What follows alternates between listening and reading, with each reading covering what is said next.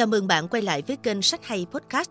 Hôm nay chúng tôi muốn chia sẻ với độc giả về một tác giả được mệnh danh là nhà đại hiền triết của thế kỷ 20, Jiddu Krishnamurti.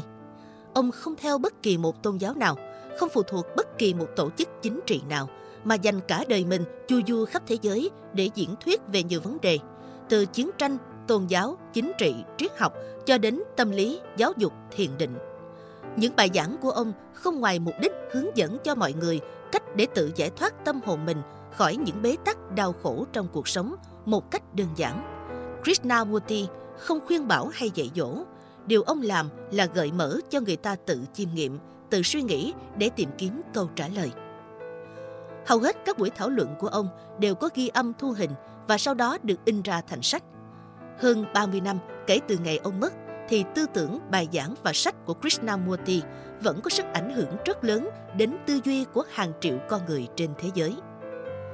Đứng trước một thế giới hỗn loạn và đầy xung đột như hiện nay, như tình hình dịch bệnh kéo dài và ngày càng nhiều biến chủng, hay cuộc chiến tranh giữa Nga và Ukraine đang diễn ra, thì trong cuốn sách Thế giới trong bạn The World Within của mình, Krishnamurti đã chia sẻ rằng sự thật không phải là điều gì huyền bí, sự thật ở ngay nơi bạn. Từ sự thật, bạn có thể bắt đầu. Sự thật là tôi sân hận, tôi ganh tị, tôi hung hãn, tôi tranh cãi. Đó là một thực tế. Vì vậy, người ta phải bắt đầu từ chính mình.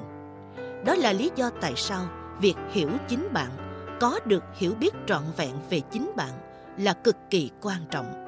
Không phải qua người khác, không phải qua các nhà tâm lý học chuyên gia về não bộ, mà là biết bạn là gì. Bởi vì bạn là câu chuyện của nhân loại. Nếu bạn biết cách đọc cuốn sách chính mình, thì bạn sẽ biết tất cả những hoạt động, những hung bạo, những ngu muội của nhân loại. Vì bạn là phần còn lại của thế giới. Điều này lần nữa khẳng định những giá trị tư tưởng mà ông để lại cho hậu thế. Cuốn sách như một hồi chuông cảnh báo hướng người đọc nhìn vào nội tâm, nhìn thế giới qua chính mình để đứng vững và an toàn trong hiện tại. Dưới đây là một đoạn trích mà tác giả giúp người đọc cần kiên nhẫn học hỏi để hướng tới một tư duy đúng nếu muốn giải thoát tư tưởng khỏi sự thèm muốn cạnh tranh, mưu cầu của cải danh vọng của con người. Bác sĩ Jay làm việc trong một quân y viện chuyên chữa trị cho các binh sĩ bị thương tật. Ông nói rằng thật khủng khiếp khi chứng kiến những chàng trai trẻ tuổi phải chịu tàn tật suốt quãng đời còn lại về cả tinh thần và thể xác. Nếu có ai trong số họ bình phục, thì người đó sẽ được điều động trở lại mặt trận, để rồi bị thương hoặc tàn tật lần nữa. Bản thân ông không thấy chiến tranh có một lợi ích gì và hoàn toàn phản đối việc nhân danh nền văn minh để phá hoại nền văn minh như vậy. Nhưng ông ấy xúc động sâu sắc và cảm thấy chán nản với việc ngăn chặn nỗi đau thể xác. Rốt cuộc, chuyện đó có gì hay ho chứ? Bạn chữa trị, chỉ để rồi họ lại bị thương lần nữa, tàn tật lần nữa, hay thậm chí bị giết. Vậy thì chữa trị để làm gì? Người ta càng đặt ra nhiều câu hỏi, thì tình hình càng trở nên vô vọng nếu không có câu trả lời sáng suốt và chính xác. Đáp án sáng suốt và chính xác đó không nằm trong việc ghép lại nhiều bộ phận với nhau, rồi rút ra một kết luận ngắn gọn và thỏa mãn. Nhiều bộ phận không tạo nên toàn thể, nhưng khi toàn thể được hiểu và cảm nhận, thì các bộ phận trở nên vừa vặn và có ý nghĩa. Để hiểu toàn thể thì phải ngừng tôn sùng bộ phận. Tổ quốc, quê hương, chủng tộc, giai cấp, gia đình và cái tôi. Khi tâm trí bận rộn và trở thành nô lệ của bộ phận, thì sự nhẫn tâm, cạnh tranh, mưu cầu của cải danh vọng và những giá trị mang tính cảm giác trở nên vô cùng quan trọng. Lúc đó, hòa bình chỉ là một phương tiện khác của chiến tranh, với tất cả hậu quả của những tai ương thảm khốc, nạn đói, sự què quặt về tinh thần và thể xác, hỗn loạn, đau khổ.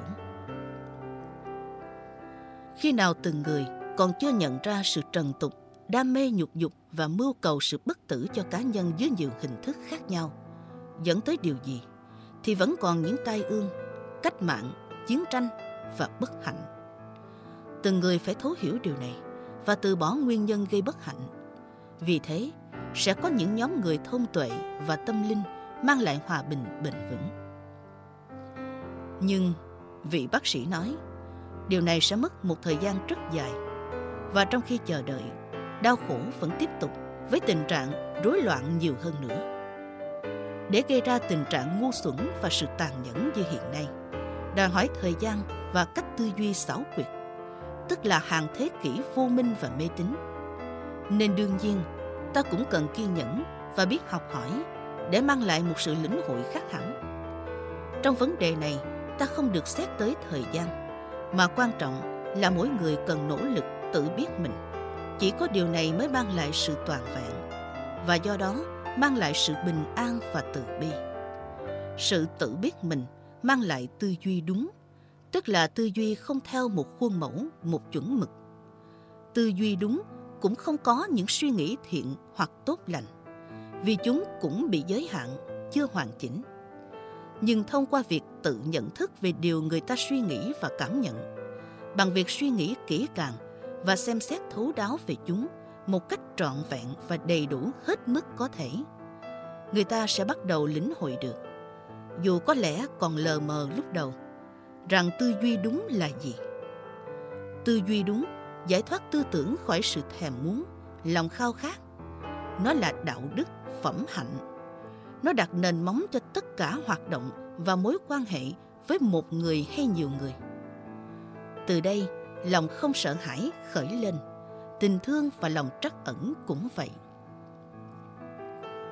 Thiền định phải dựa trên chính nền tảng này, bởi vì thiền định cũng là giải thoát tư tưởng khỏi sự thèm muốn tức là có đức hạnh.